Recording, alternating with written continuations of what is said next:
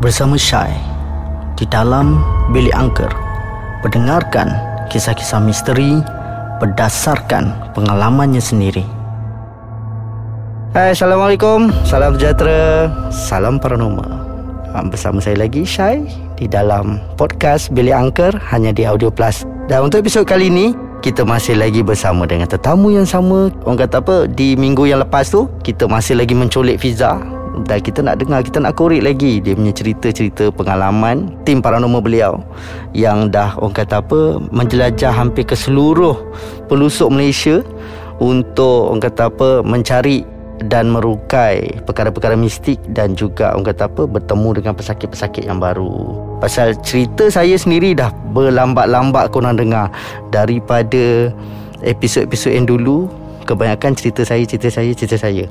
So, kali ni kita nak ambil peluang ni selagi yang kita mampu untuk korek segala pengalaman daripada tetamu kita. Jadi, persilakan Fiza. Okey, hai jumpa lagi lagi sekali. Selamat petang semua. So insya-Allah kalau ada lagi story-story memang ada lah kan. Bukan Hmm. kalau ada lah memang Banyak banyak, kan? lah story kan. Uh, kita cuba sharing, kita cuba cari lagi, kita cuba korek lagi pengalaman-pengalaman kita yang mana yang kita agak uh, rare sikit kan. Sebab macam saya cakap sebelum ni lah, saya pun tak dah tak tahu nak membezakan yang mana yang betul-betul rare, yang mana yang biasa kan. Sebab bagi saya benda tu bila kita dah lama ni berdepan dengan benda ni, ada kadang-kadang tu kita sampai tak tahu nak membezakan yang mana yang betul-betul tinggalkan pengalaman kat kita kan. Mm-mm. Tapi memang banyak lah pengalamannya. Macam episod yang lepas Fiza menceritakan uh, satu tentang penyamaran yang sangat pendek dan ke, cerita kedua tu adalah berkenaan dengan panggilan telefon misteri tu. And ended, ended up dia adalah penyambung kepada story di mana Fiza berjumpa dengan pesakit yang baru. So untuk kali ni cerita apakah yang Fiza nak sampaikan? Saya yang sebelum ni saya saya sentuh saya punya pengalaman peribadi. Kali ni saya nak sentuh pasal saya punya pengalaman saya punya kru. Uh-huh. Okey, kru-kru kita ni boleh katakan tambah-tambah untuk yang medical alternative, eh, medical alternative. So kita nak seboleh-bolehnya daripada segi mental dia memang kena kuat lah kan. Uh-huh. Maksudnya uh, siapa-siapa yang nak join kita pun kita cakap dia pengalaman yang kita akan alami ni tak semestinya bila kita dalam keadaan beramai. Contohnya bila kita kendalikan satu kes ataupun kita tengah uh, ada penyiasatan ke, kita dalam keadaan grouping kan. Uh-huh. So bila balik tu, kita akan bersendirian. So masa bersendirian tu paling kita kena jaga. Kan? Ada satu dua budak-budak saya yang baru ni, bila saya cakap macam tu, dia orang akan bertanya, pengalaman macam mana kak? Mm-hmm. Saya cakap benda ni kita tak boleh nak cerita. So nanti masing-masing kena tempuh kan. Mm-hmm. Bila kita dalam keadaan beramai ni, contohnya kalau kalau kita buat rawatan ke apa, saya akan cakap okey, nanti kita akan berpecah tau. Cakap kita masing-masing ada uh, kena ada jalankan tugas kita masing-masing. Mm-hmm. Orang ni part dia macam ni, orang ni part dia macam ni mm-hmm. kan. So hati-hati. Hati-hati dengan kawan sebelah, hati-hati dengan keadaan sekeliling. Sentiasa beringat, kan? So, ada kru-kru saya yang baru ni sampai balik ke rumah, kena ikut. Balik ke rumah, tengah tidur, buka mata, tiba-tiba ada perempuan tengah bersujud dekat tepi. Mm-hmm. Ada perempuan tengah tunggu kat atas almari. Ha, macam tu lah kan? Mm-hmm. So, bila bila saya saya banyak train, saya cakap, kalau boleh, kena betul-betul berhadapan dengan mental yang kuat lah kalau mm-hmm. nak berdepan dengan benda ni kan. Mm-hmm. So kebanyakannya memang dah kena lah. Maksudnya balik benda tu sampai ikut ke rumah lah mm-hmm. apa semua kan. Ha. Yang tu lah pengalaman banyak lah kalau kalau kalau saya nak cerita satu persatu tu memang rumit lah kan. Mm-hmm. Tapi kalau kata nak tengokkan daripada segi ni yang paling kita takut sekali tu yang sampai ke rumah mm-hmm. dia ikut. Mm-hmm. Dia tak semestinya kalau kita pergi group handle kat satu-satu tempat tu dia akan gangguan sampai ke semua tak. Kita takut dia pilih orang dia nak mengganggu dia dan dia nak follow tu. Hmm. Jadi daripada daripada pengalaman tu boleh tak Fiza ceritakan mungkin satu atau dua kejadian yang yang memberikan kesan ataupun uh, boleh diingat dengan jelas sampai sekarang. Ada seorang budak saya ni dia pernah ikut saya tak banyak tempat sangat lah satu dua tempat lah kan. Uh, sampai satu ketika tu saya ajak-ajak-ajak dia dia dah tak mau ikut. Saya cakap ke dia, kenapa tak mau ikut? Mm-hmm. Dia cakap sejak dia ikut saya, mak dia sakit. Saya cakap mak dia sakit macam mana? Mhm. Sebab kita ni kalau kata untuk kes paranormal Mungkin kita tak khusus sangat lah Mhm. So balik Kena masing-masing Pandai-pandai handle diri masing-masing. Sama ada dia tu memang berisi Ataupun tak Mhm. Dia kena handle diri dia sendiri. Kalau macam dengan uh, Kita buat rawatan ni Kita tahulah bila kita balik Adalah cara kita nak Clear Masing-masing kita dengan kru Supaya benda tu tak sampai balik ke rumah Apa semua kan So dia cakap sejak dia ikut saya dua tiga lokasi dia balik tu mak dia sakit. Mak dia ni macam ada something tau. Mak dia boleh merasai kewujudan sesuatu. Okey. So maksud dia bila dia ikut saya ni mak dia memang kerap kali dia balik mak dia takkan lena. Mak dia akan duduk uh, berkelakuan pelik. Mak dia cakap hang ada balik dengan something dia cakap. Okey. Ha, hang ada balik dengan sesuatu. Hang bukan balik diri hang sendiri. Hang bukan balik kosong. Hang memang ada orang yang ikut hang balik.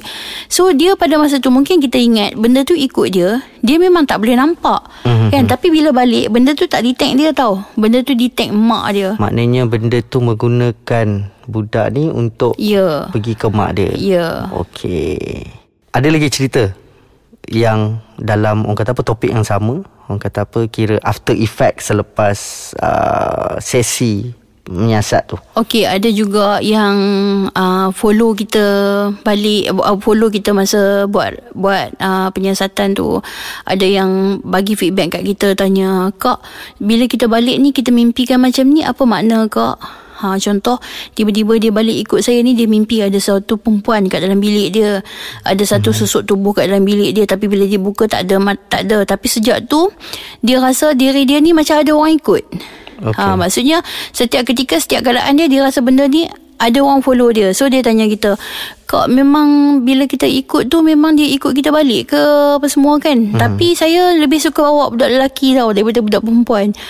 Memang ramai budak perempuan yang berminat nak join tau Tapi uh-huh. budak perempuan ni memang leceh Sebab yang saya kata leceh tu Macam mana pun tetap akan ada gangguan So bila dia balik ada satu kes yang kita buat kat quarters Tajak eh Sikus Ah, Ah, ingat tak seorang ingat. staff saya yang kru Ingat. saya tu kan. Mm, mm, mm. Dia kena ganggu dua bulan selepas kita buat. Puh. Maksud dia memang tak boleh bekerja. Dia cakap, "Kak, tolong kak. Memang ada benda ni." Dia cakap, "Ikut saya memang ada benda." Dia kata, "Follow saya." Mm-hmm. Kita walaupun kita tahu benda tu memang detect dia ikut Mm. dia, tapi kita tak boleh nak cakap, "Okey, benda tu memang follow hang." Tak boleh. Kita dalam dalam masa yang sama kita nak bantu nak clearkan benda tu daripada dia kan. Kita cakap, "Eh, tak ada apa-apalah. Think positif." Mhm. Tapi dia memang anytime dia jadi. Okey. Pasal masa masa kejadian tu agak teruk juga kalau kalau pendengar-pendengar korang boleh uh, tengok balik episod Seekers tu uh, saya tak ingat episod ke berapa tapi uh, Quarters Guru, Quarters ah, Guru. Quarters Guru episod yang tu ada satu adegan selepas sesi utama menyiasat selesai betul. waktu tu rasanya kita tengah dah tengah bersedia untuk wrap up nak balik Betul. dan waktu itulah kejadian tu terjadi dan tidak ada siapa pun dibenarkan meninggalkan kawasan pekarangan kuartus guru tu sampailah kes selesai. Dia cakap masa tu tengah-tengah dia rasa takut yang terlampau sangat tu masa tu dia duduk dekat area uh, playground. Hmm okey. Dia cakap masa dia tengah takut terlampau tu dia cakap dia nampak salah seorang daripada kru kami Mhm. berdiri dekat situ tunggu dia. So dia cakap Ah, oh okey lah dia kata ada orang tunggu kan brother Mhm. ni tunggu kan lepas tu tak lama selepas tu dia nampak orang tu berjalan ke belakang. Dia panggil lah orang tu. Mhm, eh jangan jangan jangan ni tinggal aku lah semua Mhm. kan. orang tu lagi berjalan lagi berjalan. Lepas tu dia dia cakap dalam keadaan yang dia tak sedar dia kata dia bangun daripada situ dia follow orang tu. Padahal dalam kamera memang dia stay kat situ. Dia tak pergi mana-mana. Cuma uh, imajinasi dia kan. Dia bangun dia follow orang tu sampai ke belakang. Dia panggil orang tu. Orang tu alih-alih muka. Memang muka buruk lah. Apa semua bukan orang tu lah kan. Ha. Okey. So bila bila Fiza flashback balik tentang kuartus guru ni saya terus teringat tentang uh, beberapa kawasan di kuartus guru tu yang memberi impact yang sangat kuat bukan kepada kru seeker saja uh, tapi kepada kita punya volunteer di mana satunya di playground tu hmm. yang saya ingat di mana uh, bila kita punya volunteer bagi tahu yang uh, sekeliling dia macam tengah dikepung hmm. dan bermacam-macam bentuk tengah turun daripada uh, flat quarters tu menuju ke arah dia kan So and Ingat satu kita lagi ada ter, tertangkap satu capture gambar perempuan rambut panjang Betul. berdiri belakang Amir. Ah, Betul-betul kat depan pagang tu kan. Kemang belum rumah. Ah. Ah. Lepas tu saya teringat yang malam tu sebelum kita apa kita tengah tengah duk lepak-lepak tu Fiza juga yang snap Uh, blok belakang te, Hmm. belakang tempat kita duduk tu ada kita panggil dia macam hantu kat lima lah kan Hmm. tengah duk tengah duk perhatikan kita dekat bawah so apa jadi dekat quarters guru tu sebenarnya sekarang adakah masih tetap ada dia, lagi dia tetap terbiak. So Lah. dia dia merupakan salah satu lokasi yang paling top untuk tim paranormal. Betul. Sampailah sekarang ni. Tempat tu memang memang still kosong. Eh, Kalau nak ikutkan selepas kita buat shooting seekers tu, bila orang dapat tahu orang yang mengenali kita dapat Hmm, tahu kata kita shooting kat situ. So masing-masing ada macam-macam story. Eh kak, kak ada buat shooting seekers kat situ ke? Kak tahu dulu saya duduk dengan family saya. Dia cakap Hmm. setiap kali lewat malam ayah balik dia kata mesti ada budak tengah main guli kat atas tangga. Sampai ayah ni tanya, ni anak siapa ni? Rumah nombor berapa apa semua? Ha, kira masing-masing macam-macam ada macam-macam cerita lah. Ada yang cakap tanah tu dulu ada perkuburan kat situ. Macam-macam lah cerita yang yang timbul kan. Tapi kalau ikutkan ten, uh, berkenaan dengan lokasi-lokasi orang kata apa uh, yang se- sehingga sekarang terbiar dan dibiarkan ni rasanya terlalu banyak kalau Banyak. kita nak kalau kita nak list down kan ataupun cuma kita separuh daripada lokasi tu semestinya kita dah pernah pergi Betul. dan ada separuh daripada lokasi tu yang kita belum pergi lagi tapi macam saya sendiri beberapa lokasi tu saya lalu pasal dia berada di dalam kawasan Kuala Lumpur je. Dan kita akan timbul rasa pelik tu dan kenapa tempat ni masih tak dirobohkan? Kenapa tempat ni dah bertutup rapi tapi dah bertahun-tahun masih lagi dalam keadaan yang sama? Terbiar. Ada yang sampai bangunan tu lu- luruh dengan sendirinya.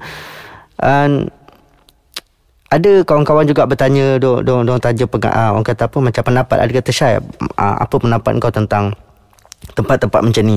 Kalau tempat tu kita sendiri pernah masuk mungkin kita boleh ceritakan lah. Tapi bila tempat tu tak pernah masuk tu kita dah jadi macam nak teka-teka tu pun susah. Mungkin kita play safe cakap mungkin pemaju tak tak cukup duit lagi untuk memajukan kawasan ni. So dia akan terbengkalai lah macam tu.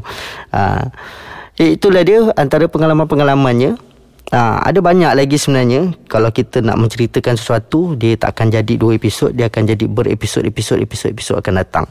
Kan?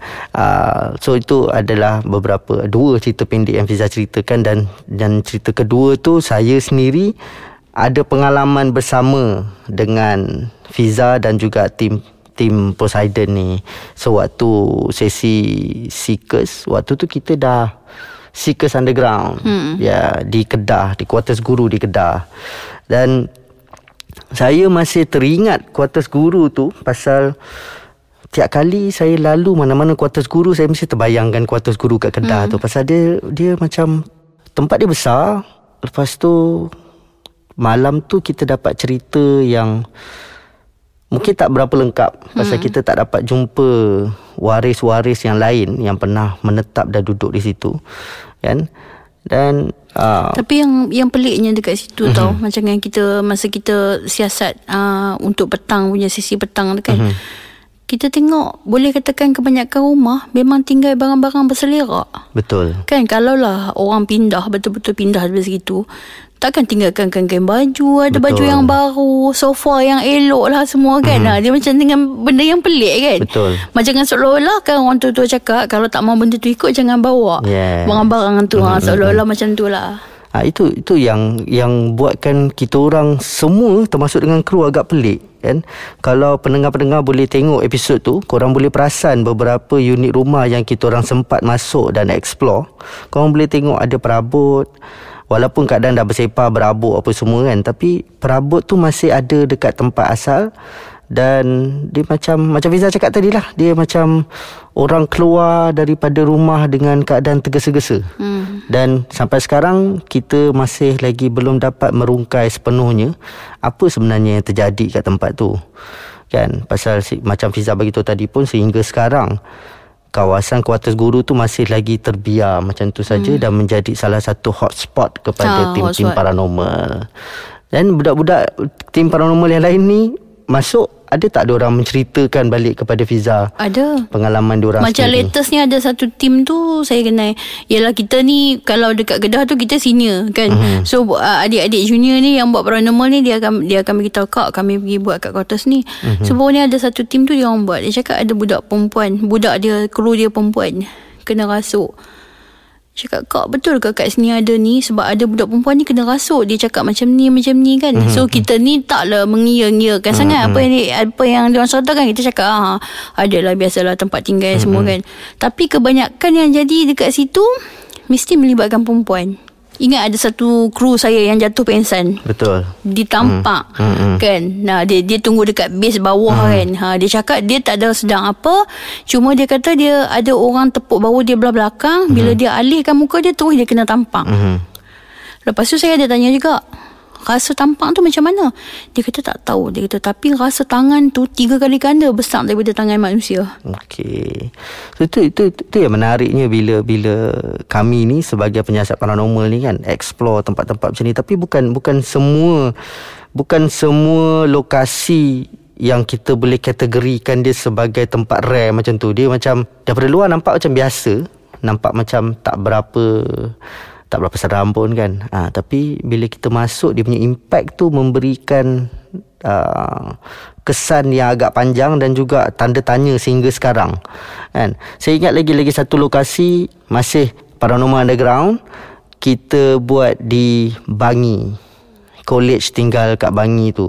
And sama juga pasal terlalu banyak version daripada penyiasat-penyiasat yang lain sampai kita sendiri dah tak tahu mana satu yang legit mana satu yang sepatutnya kita perlu follow sebagai leads kita dan uh, and tempat tu bagi saya sendiri tempat tu rare. Pasal uh, college tu sehingga sekarang masih lagi terbiar macam tu. Tapi ada pembangunan baru di tengah-tengah college tu tu yang lagi pelik kan? Uh, lepas tu bila mendengar cerita-cerita daripada orang sana sendiri semua menceritakan tentang problem tanah dan juga problem penghuni asal eh penghuni yang dulunya menetap di college itu. Tapi kita orang try nak pergi lagi sekali cuma dah susah sikit nak masuk sekarang kan. Cuma itulah kalau ikutkan saya sendiri dah lebih daripada 4 5 tahun dah kot. Dah hmm. tak pergi hmm. menerjah ke mana-mana lokasi hmm. kan lepas tu ditambah pula dengan dengan PKP apa semua kan cuma Ah, tapi kalau nak ikutkan Mhm. masa PKP Memang banyak kan resort-resort yang memang Betul. uh, Berantu lah apa semua Mhm. kan Sebab tak ada uh, orang yang pergi check in apa semua kan Pasal terbiar je kan Pasal bila tengok list balik Memang ada banyak juga resort yang yang mas, sampai sekarang masih tak masih tak beroperasi because of mungkin masalah kewangan ke apa kan. But untuk kami sebagai penyiasat paranormal itu adalah lubuk lah untuk kami kan. Cuma kita tengok juga lokasi-lokasi yang yang kata apa yang kita boleh masuk dan terjah lah. Kita tak nak lah main-main hentam masuk dan bagi tahu kat semua orang tempat ni ada ada hantu lah orang kata apa kan. So dia akan menyusahkan kepada penghuni-penghuni seterusnya. Ha, jadi itulah dia orang kata apa consequences dia setiap penyiasat paranormal ni kena hadap. Kan, Kalau nak ikutkan uh-huh. Setiap tempat paranormal ni se- Setiap uh, rumah kosong Bangunan kosong uh-huh. Memang jadi spot Untuk paranormal masuk kan Betul. Tapi kalau kata bagi kita Kita lebih pilih Yang ada story Betul. Kalau masuk saja Semua tempat kita boleh masuk Betul, Betul. Pasal ada je orang tanya kata korang nak tempat macam mana sebenarnya tu bila explain balik kat dia orang kita nak kita orang nak tempat yang ada history dan story yang legit. Ya Pasal kalau nak kira cari je rumah yang ada orang kata apa mystic quality ni rumah sendiri pun ada kan. Yelah, betul. Ah, jadi dia dia macam ada pro and cons dia pasal kita tak nak ah, macam Seeker sendiri dan juga Poseidon sendiri kami ni dah terbiasa dengan orang kata apa memulakan sesi penyiasatan tu daripada history dan juga cerita sebenar daripada waris, wakil ke ataupun siapa saja yang kita boleh dapatkan yang boleh menceritakan tentang cerita yang sebenarnya terjadi di lokasi tu. Dia agak susah jugalah. Ha. So itulah dia. Kita sudah pun berakhir Dua episod ni saya ditemani oleh Fiza Rakan seperjuangan kami sewaktu zaman Seekers Sampailah ke uh, Seekers Underground Lepas tu sekarang terwujudnya legasi Paranormal Malaysia ni Saya nak ucapkan ribuan terima kasih kepada Fiza Kerana dapat meluangkan masa bersama kami Dan menceritakan tentang pengalaman-pengalaman Yang dialami sendiri oleh Fiza Okey, sama-sama Syai. Thank you sebab invite kami. Dah berbelas tahun kan Syai? Betul Bukan baru setahun dua kan ha, Alhamdulillah lah Sama-sama sharing pengalaman Sebab kita pernah Pernah ada time yang kita bekerja sekali Mhm, kan betul. So kita masing-masing sharing lah Masing-masing ada pengalaman masing-masing Betul. Pengalaman bersama pun ada banyak Betul uh, Jadi itulah dia. Kita berharap dapat bertemu lagi Dan dapat menjemput lagi tetamu-tetamu yang Semacam Fiza ni. Mungkin selepas ni kita akan panggil Orang kata apa Wakil-wakil daripada Tim Poseidon sendiri Untuk share pengalaman diorang InsyaAllah. Jadi kita akan berjumpa lagi Dan insyaAllah uh, Pendengarkan saya di dalam Podcast Bilik Angker Hanya di Audio Plus